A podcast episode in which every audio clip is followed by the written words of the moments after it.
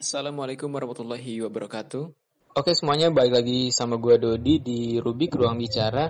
Setelah beberapa bulan gue vakum, gak bikin podcast, dan sekarang kebetulan podcast pertama gue setelah Ramadan. Dan untuk narasumber kita yang pertama setelah Ramadan ini, gue udah ngundang, gak ngundang sih ya, meminta seseorang untuk ngebahas tentang digital marketing. Dan di ujung sana udah ada Vira. Halo Vira, apa kabar? Halo, baik. Oke Vira, sebelumnya makasih banget udah berkenan nih uh, jadi narasumber di ruang bicara. Iya, sama-sama uh, dengan senang hati berbagi sih. Oke, mungkin boleh Vira uh, intro sedikit gitu ya. Uh, kesibukannya apa, kemudian kerjanya apa gitu. Biar yang denger juga tahu back backgroundnya kayak gimana. Terutama soal kerjaan lu sebagai uh, orang yang berkecimpung di bidang digital marketing. Halo, gue Vira. Uh, gue udah terjun di bidang digital marketing ini dari akhir uh, tahun 2017. Uh, untuk saat ini, uh, kesibukan gue sebagai social media strategist di salah satu uh, startup sih di di bidang uh, software. Oke, boleh tahu nggak softwarenya tuh software apa gitu? Uh, softwarenya tuh kalau kalian suka baca novel, uh-huh. itu ada uh, namanya Novelme. Novelme, oke. Okay. Jadi yeah. bekerja di situ. Iya yeah, betul. Atau perusahaannya salah satu yang bikin Novelme itu. Iya perusahaannya sih sebenarnya kita uh, ini ya apa namanya software developer salah satu produk kita uh, itu sih. Oke. Okay. Nah kebetulan kalau buat teman-teman yang lagi dengerin kita, uh, kita nggak bahas novel minya sih. Mungkin novel minya nextnya kita boleh bahas gitu ya. Tapi sekarang nah. kita bakal concernnya ke digital marketing. Nah kenapa gue tertarik buat ngundang Vira ke ruang bicara. Karena gue cukup bingung sebenarnya. Gue tuh pengen belajar tentang desain marketing. Terus ada juga orang bahas tentang internet marketing. Nah menurut lo sendiri Fir uh, dari 2007 sampai sekarang kan udah banyak di digital marketing. Apa sih beda? Menurut lo beda nggak sih internet marketing sama digital marketing? Uh, sebenarnya sih kalau ya mirip-mirip, cuma kalau digital marketing itu cakupannya lebih luas sih uh, dan dan lebih banyak pakai uh, strategi juga. Oke, jadi kalau kalau selama ini gue dengar internet marketing, ter, apakah gue gue koreksi ya kalau gue salah?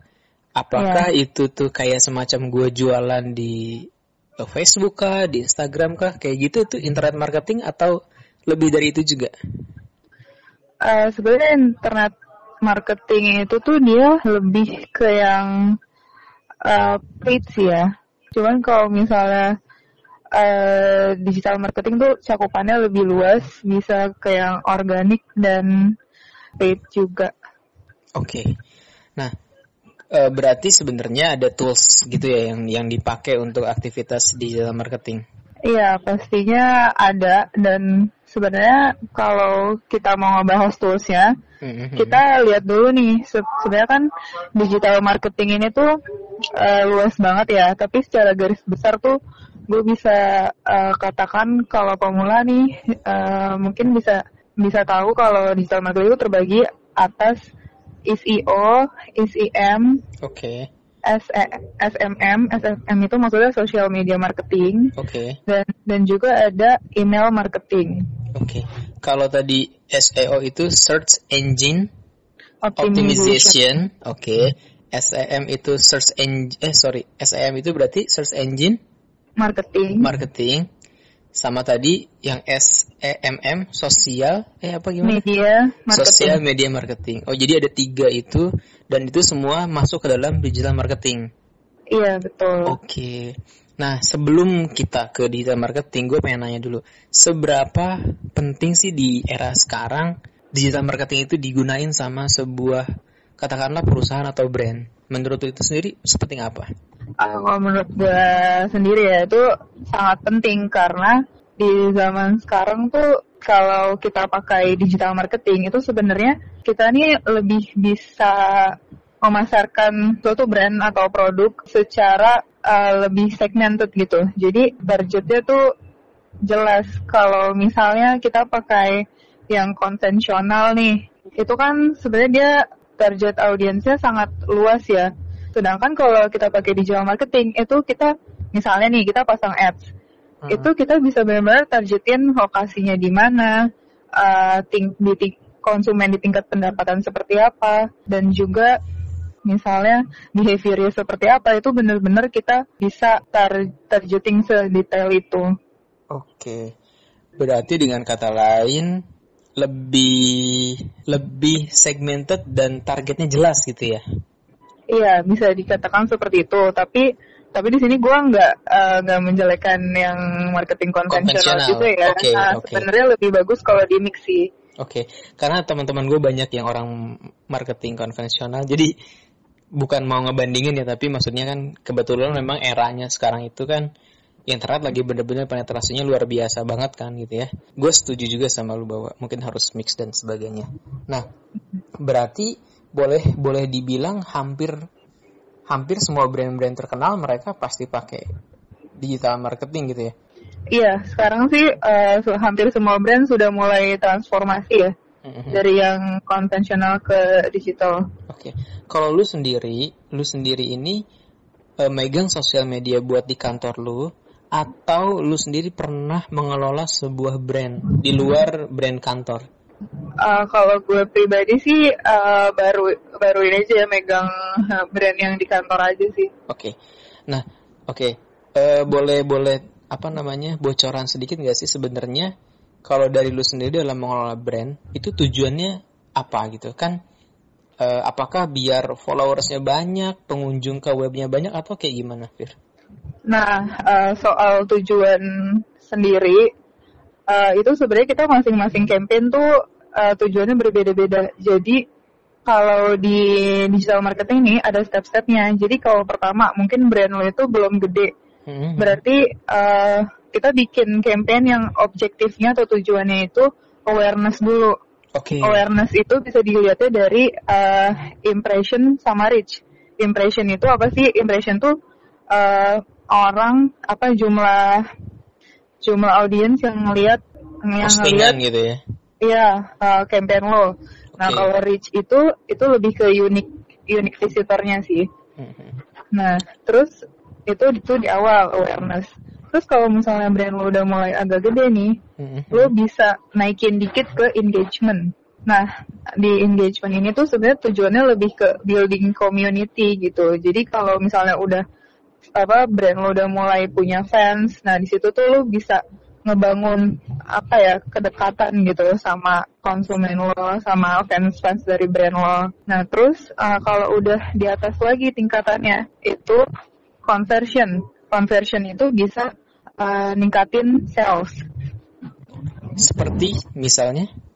Jadi kayak misalnya kalau kita, misalnya kita pasang campaign uh, di, di Google Ads misalnya. Oke okay, oke. Okay. Terus kita pasang yang objektifnya itu acquisition. Jadi uh, misalnya kita ini kena biaya cost per acquisition itu ketika, contohnya ketika orang klik iklan gitu ya bukan ngeklik doang misalnya sampai add to cart oh sampai barang. belanja dia iya sampai belanja gitu nah itu itu udah masuknya ke acquisition ah oke okay. Lu menghitung berapa spend lu di katakanlah pakai Google AdWords gitu ya mm-hmm. sama berapa banyak yang belanja gitu ya iya berarti ada nah, kemungkinan di... merugi juga dong ya Oh iya itu itu pasti ada kalau misalnya di awal-awal kan kita pasti ada A/B testing dulu kan trial ah, and error dulu. Okay. Nah, makanya tadi gue saranin kalau kalau baru itu jangan langsung mikirnya mau ke acquisition. Oh sorry, iya acquisition. Okay. Acquisition atau conversion lah ya. Hmm. Uh, jadi awal-awal mungkin dari yang awareness dulu, terus ke engagement dulu. Oke. Okay. Jadi nggak emang emang tahapannya itu kalau yang bener sih nggak nggak instan ya bertahap. Oke, berarti gue kalau kebayang kata-kata digital marketing yang gue kebayang adalah orang itu adalah dia ngerti sosial media, dia paling enggak ngerti gimana ngegiring orang, maksudnya bikin konten, apakah lu juga harus jago desain untuk jadi seorang digital marketing? Uh, kalau untuk uh, desain, kalau untuk seorang sosial media spesialis, lah ya katakannya, uh -huh. setidaknya ya basic desain itu perlu sih. Uh -huh. Cuma kalau biasanya kita kalau uh, seorang digital marketer uh, atau social media strategis di salah satu perusahaan itu biasanya udah ada uh, divisi sendiri gitu desainnya biasanya. Oke. Okay. Jadi nggak nggak satu orang megang semua gitu ya? Iya. Yang penting yang penting ngerti ini aja sih copywriting buat di buat di konten foto gitu. Ah oke. Okay. Nah terus kalau lu sendiri nih Fir, apakah fokusnya di analis analitiknya kah, desainnya atau copywritingnya kah atau apanya? Kalau gue lebih ke uh, copywriting dan strateginya sih. Kalau strategi strategi eh sorry bahas uh, mungkin share dikit. Kalau copywriting itu kayak gimana sih? Copywriting itu uh, lo membuat uh, tulisan dalam rangka uh, memasarkan atau menjelaskan atau ingin menyampaikan suatu brand message gitu. Oke. Okay. Kalau apa tadi setelahnya? Strategi itu biasanya kita pertama tuh tentuin target audiensnya itu mau siapa, demografinya seperti apa, psikografi seperti apa. Mm-hmm. Lalu kita ten kita tentukan juga objektif campaign ini apa, apa mau uh, yang tadi uh, awareness atau engagement atau conversion. Lalu juga kita merancang brand message apa sih yang mau disampaikan dalam campaign ini. Terus juga uh, eh, KPI-nya tuh apa aja sih?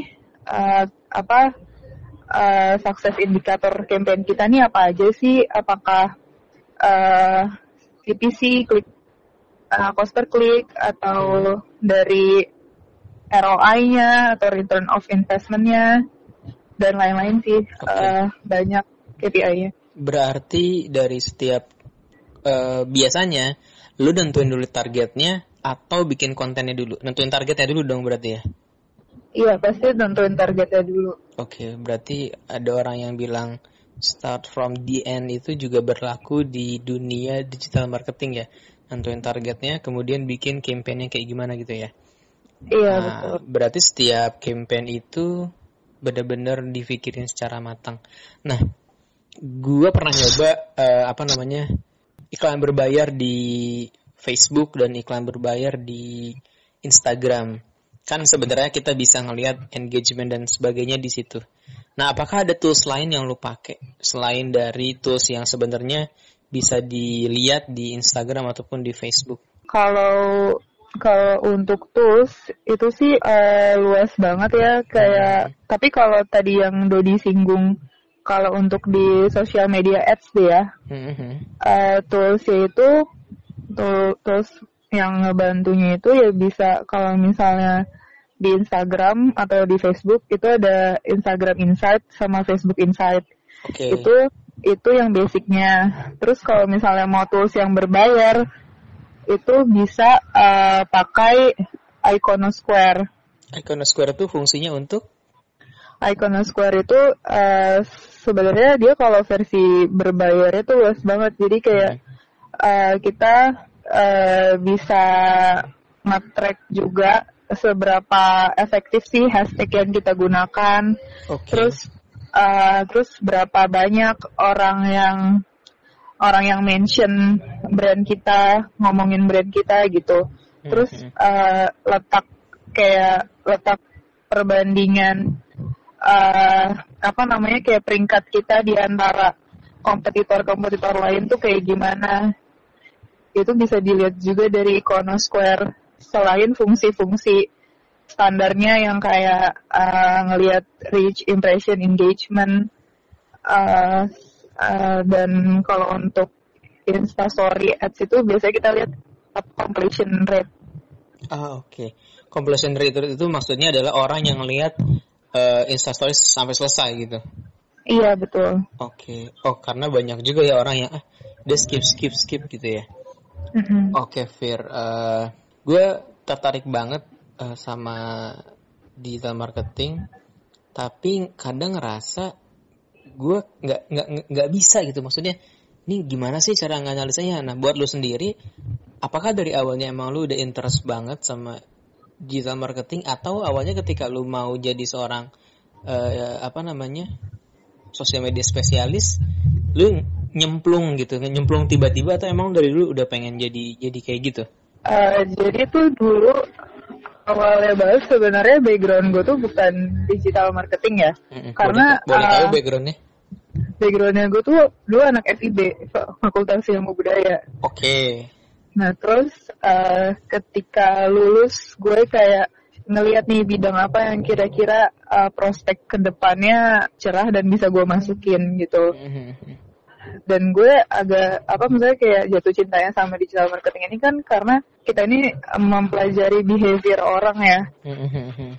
Iya dan dan itu eh, menarik sih. Jadi waktu itu setelah lulus kayak gue ngambil course gitu, course digital marketing. Karena Oke. karena sebenarnya ju- jurusan digital marketing sendiri tuh masih belum terlalu banyak kan ya. Betul betul. Ngaruh banget gak sih pas lu ngambil course itu? Gue tahu sebenarnya course-nya lu di mana gitu. Tapi maksudnya ngaruh gak sih? Itu kan buat gue bayar sekian juta tuh wow gitu. Tapi worth it gak sih buat lu? Kalau menurut gue sih worth it banget ya, asalkan asalkan lu belajarnya benar-benar dan sebelumnya juga seenggaknya punya basic. Soalnya gue pas masuk eh, pas ngambil course itu, gue sebelumnya udah kerja di agensi digital marketing juga. Jadi Oke. ketika masuk itu gue merasa ya inline aja gitu. Cuma kayak ada juga sih beberapa teman yang yang setelah ikut course itu merasa kurang ya kurang ada kayak gitu juga ada. Oh gitu. Oh jadi sebelum sebelum di kantornya sekarang lu udah di agensi digital marketing itu ya? Iya. Berapa lama Fir di yang lama? Kalau di yang lama itu dari uh, ya kalau di agensi sih gue udah setahun tiga bulan apa ya? Baru kemudian lu pindah ke yang sekarang gitu ya? Iya. heeh. Oke. Nah tapi maksud gua kan lu awalnya nggak langsung ikut course itu, tapi nyemplung di digital marketing. Iya. Hmm, itu gimana ceritanya gitu maksud gua? Apakah pas interview, ya udah kamu saya keterima kan kita nggak punya basic. Lu pasti pas awal nggak punya basic dong soal digital marketing. Iya awalnya tuh gue bener-bener searching aja gitu di di Google terus gue pelajarin pelajarin sebenarnya banyak juga kan orang-orang baik hati yang uh, nulis artikel berkualitas gitu kan. Bener bener Dan- bener. dan juga di YouTube juga banyak. Kalau misalnya mau belajar contohnya belajar SEO itu bisa lihat YouTube-nya Neil Patel. Terus misalnya ya tentang media gitu juga banyak banget sih sebenarnya kanal-kanal eh, belajar digital marketing. Oke, jadi buat teman-teman yang sebenarnya pengen belajar digital marketing, mau ikut course tapi mahal banget, nggak mahal banget juga sih. Soal mahal kan sebenarnya soal kemampuan orangnya gitu ya. iya Eh, bisa banget belajar di YouTube gitu ya. Mm-mm. Oke, eh, terakhir nih, menurut lu sendiri, ketika se apa namanya nyemplung ke digital marketing, hal apa sih yang sebenarnya harus lu punya? Harus kira-kira, maksudnya kan kayak tadi misalkan seharus kreatif apa sih bir orang-orang yang ada di digital marketing ini? sebenarnya sih harusnya eh, resourceful ya. Eh, resourceful tuh maksudnya eh, ya lu tuh harus eh, apa sih banyak-banyak eh, belajar, banyak research, terus Oke. kayak oh oh kalau nggak tahu ini eh, bisa cari misalnya eh, apa namanya dua competitor research, terus juga ya pokoknya intinya banyak belajar terus deh soalnya kan kalau di dunia IT ini kalau kita nggak nggak dinamis tuh bakal Ketinggalan. ketinggalan. Iya sebenarnya dinamis itu sih yang diperluin banget. Oke, berarti modalnya adalah lu mau banyak belajar dan ngikutin perkembangan. Zaman ya. Nice quote. Oke. Oke Vira, eh, makasih banyak buat teman-teman juga yang dengerin. Mudah-mudahan sih banyak bermanfaat. Terus juga Vira mudah-mudahan apa ya makin sukses juga. Gue sih berharap mungkin nanti Vira berkenan gitu buat Amin. buat buat apa namanya? Buat jadi narsum lagi kebahas sesuatu yang lebih dalam Mungkin toolsnya apa aja, fungsinya buat apa, cara makainya gimana. Siapa tahu berkenan gitu. Oke. Oke. Oke lagi Vira makasih banyak udah gabung di ruang bicara dan buat Iya, teman-teman sama-sama. buat teman-teman eh kalau mau belajar ke Vira bisa ngontak lewat mana Vira? Nggak boleh. Oke nggak boleh. Mungkin lu suka nge-share sesuatu nggak sih kayak misalnya di Medium atau di mana gitu? Eh, gue sih saat ini belum ya, cuman kalau misalnya mau mau sharing gitu melalui message di LinkedIn boleh. Oke, bisa dicari namanya Eh, Hanan Zafira. Hanan Zafira. H Iya. A N A N Z H A Vira. F I R A. Oke, habis ini LinkedIn-nya viral gitu. Oke. Oke semuanya makasih banget udah gabung di ruang bicara dan kita bakal balik lagi di episode berikutnya di minggu depan. Assalamualaikum warahmatullahi wabarakatuh.